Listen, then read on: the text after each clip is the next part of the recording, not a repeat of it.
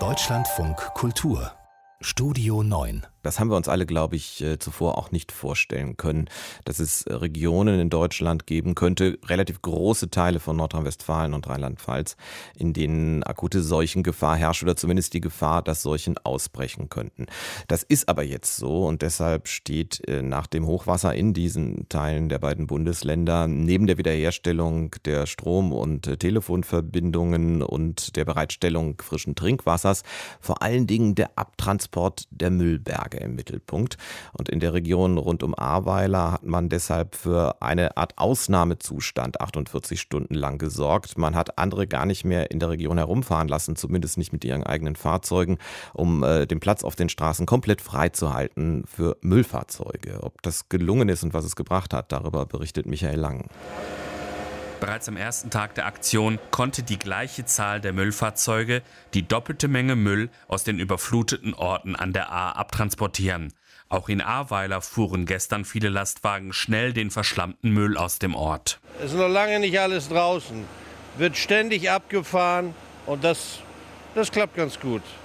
Aber schauen Sie sich mal um, Riesenberge, die überall noch liegen. Hier gibt es noch Wochen, noch Monate zu tun. Gut organisiert, muss ich sagen. Im Gegensatz zu dem, was man bei Facebook und Co. liest, ne? Die Gesundheit hat Vorrang und der Müll muss weg, bevor noch irgendeine Plage hier ausbricht. Das wollen wir ja nicht. Jetzt geht's einigermaßen. Also bisher war es halt ganz schwierig, überhaupt durchzukommen. Kommt halt jeden Tag wieder Neues aus den Gebäuden raus. In einigen Gebieten an der Ahr waren aber immer noch keine Müllfahrzeuge.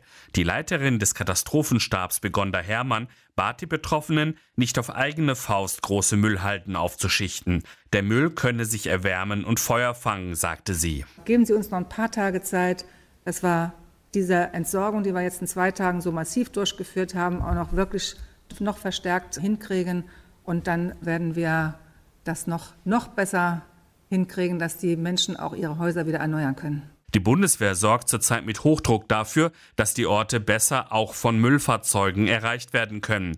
Soldaten wollen in den kommenden Tagen provisorische Brücken über die Ahr errichten, wo bisher nur Notbrücken für Fußgänger und Rettungsfahrzeuge stehen. Lastwagen auf Lastwagen wird auch in den kommenden Tagen den Müll über die Autobahn einundsechzig zur Deponie nach Niederzissen bringen.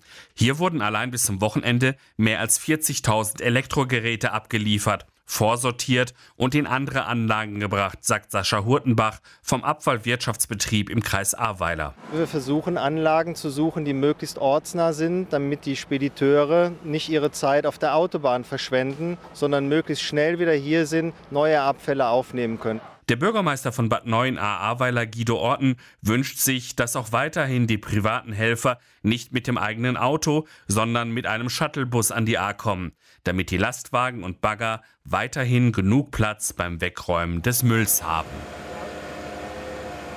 Michael Lang berichtete im Deutschlandfunk Kultur und äh, bei den Bildern vom Müll in der Region, aber auch in Nordrhein-Westfalen und anderswo, waren in letzter Zeit im Internet, im Fernsehen, auch in den Zeitungen äh, immer auch so ganze lange Schlangen von kaputten alten Waschmaschinen zu sehen. Dahinter steckt natürlich ein Problem, das darf man nicht unterschätzen. Wenn man nicht mehr waschen kann, dann ist das nach so einer Katastrophe vielleicht in den ersten Tagen nicht das allergrößte Problem, aber irgendwann doch schwierig. Und ich habe jetzt auch noch andere Bilder gesehen, genau aus der Gegend, äh, auch an der Ahr. Da ist ein mobiles Waschmobil unterwegs, also eine Art fahrbarer Container, oben drei Waschmaschinen, darunter drei Wäschetrockner. Auch dieses Problem wird also, auch wenn ich annehme, dass das nicht für die Gesamtbevölkerung reichen wird, langsam gelöst.